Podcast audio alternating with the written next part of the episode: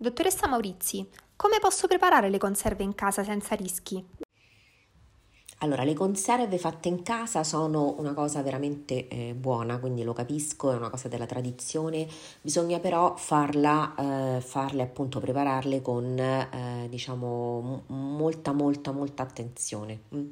Eh, allora, innanzitutto stiamo attenti a che cosa? Agli utensili che utilizziamo. Eh, prima di cominciare, lavali bene, lavati intanto le mani, disinfetta tutti gli utensili. Eh, per la disinfezione utilizza per piacere un detergente che elimini i batteri, per esempio la candeggina, eh, però mm, la candeggina non la devi usare sull'acciaio, mh? Mm, oppure l'alcol, l'acqua ossigenata, l'isoformio, l'ammoniaca. Eh. per i contenitori di vetro basta che invece utilizzi la lavastoviglie. Poi utilizza ingredienti frutta, verdure fresche e al punto giusto di maturazione, ok? Per evitare che il trattamento provochi la perdita di consistenza e la riduzione del sapore. Mm, elimina tutte le parti che presentano ammaccature, imperfezioni, parte marce, ok? Lava bene il tutto con acqua ed eventualmente anche un pochino di igienizzante per alimenti, magari anche del bicarbonato di sodio.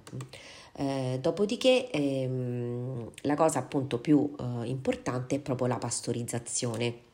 Allora, le conserve industriali subiscono un trattamento di sterilizzazione che consiste nel trattare un alimento che è confezionato ermeticamente e si mettono a temperature maggiori di quella di abolizione dell'acqua, ok? E quindi questo disattiva gli enzimi, distrugge tutte le forme microbiche e così via. Ehm, questa cosa chiaramente non la puoi riprodurre in casa, però eh, puoi utilizzare quello che si chiama appunto pastorizzazione. Allora, intanto eh, il livello dell'acqua deve essere superiore di almeno 5 cm a quella del tappo del contenitore e quindi devi scegliere una pentola che sia più alta dei contenitori da trattare di circa una decina di centimetri. Mm. Poi che cosa devi fare? Devi mettere i, i contenitori completamente in acqua, eh, ci sono anche delle, proprio delle pentole fatte apposta per questo copri la pentola e porti ad ebollizione. Fai attenzione che la temperatura e il livello dell'acqua non scendano, ok? Perché devono essere, eh, diciamo, dei eh, minuti in cui il, il, il, barattolo sta ad una certa temperatura. Quindi, dopo circa 5-10 minuti dalla fine della pastorizzazione, eh, estrai i contenitori dalla pentola, attento a, non, attento a non bruciarti, lasciandoli raffreddare, avvolti in una coperta di lana diciamo questo è il rimedio, eh, la cosa più, però possono essere anche, anche lasciati in acqua. Eh, quindi una volta che sono trascorse circa 12-24 ore dalla pastorizzazione, quindi i contenitori saranno ben freddi, che cosa devi fare? Devi controllare l'ermeticità ed il raggiungimento del vuoto. Allora, come fai?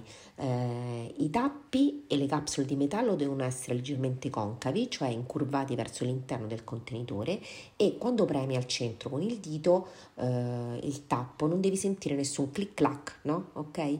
Eh, la regola del clic clac vale anche per le conserve che acquisti al supermercato, quindi controlla sempre i barattoli prima di acquistarli. Cos'è il botulismo e perché è così pericoloso? Esattamente, allora è proprio il botulino, eh, diciamo, la cosa che stiamo cercando di scongiurare eh, facendo attenzione, così come eh, vi ho detto nella, nell'altra, nell'altra, domanda. Dunque, eh, il botulismo è una delle eh, malattie più note a trasmissione alimentare è rara, molto rara, ma è una malattia molto, molto grave e appunto che può portare anche alla morte. E, um, il rischio deriva soprattutto dalla preparazione domestica delle conserve, cioè delle marmellate, delle passate di pomodoro, delle verdure sott'olio, eccetera e eh, esiste proprio in Italia un centro nazionale di riferimento per il botulismo che dice che ogni anno in Italia si verificano circa 20-30 casi di botulismo mm, eh, per i quali eh, sono necessari trattamenti in terapia intensiva con respirazione assistita e con la somministrazione di uno specifico siero antibotulinico che il Ministero della Salute acquista e distribuisce agli ospedali alla notifica di un caso sospetto di botulismo. Perché si chiama così? Eh, magari può essere interessante saperlo perché alla fine dell'Ottocento in un prosciutto affumicato fu individuato l'agente responsabile di una malattia causata da un'intossicazione, insomma una malattia che ha portato a un'intossicazione. Successivamente quindi fu coniato il termine botulismo da un medico che notò come varie eh, epidemie di casi eh, di intossicazione fossero associate al consumo di salsicce, cioè del botulus, ok, dal latino salsiccia. Quindi il botulismo è una grave intossicazione alimentare causata da una tossina prodotta dal batterio Clostridium botulinum che provoca disturbi gastrointestinali e quadri neurologici di paralisi, ok? Ed è per questo che possono causare la morte del paziente per il blocco dei muscoli respiratori, quindi questo è il problema. Allora, i sintomi dell'intossicazione compaiono generalmente dopo 12-24 ore dall'ingestione della tossina botulinica eh, contenuta in un alimento e in genere conserve preparate in casa o, uh, in maniera artigianale, insomma, senza rispetto di misure igieniche elementari che sono la base della prevenzione di questa intossicazione, eh, ma anche di altre appunto poi tossinfezioni. Come faccio a capire quando non è il caso di consumare una conserva? Allora, guarda bene il barattolo, eh, non ci devono essere stati sversamenti di liquido, non ci deve essere la perdita del vuoto soprattutto, quindi appunto le capsule metalliche non devono essere incurvate verso l'alto ma verso il basso, se, se li premi non devono emettere il rumore clic clac, ok?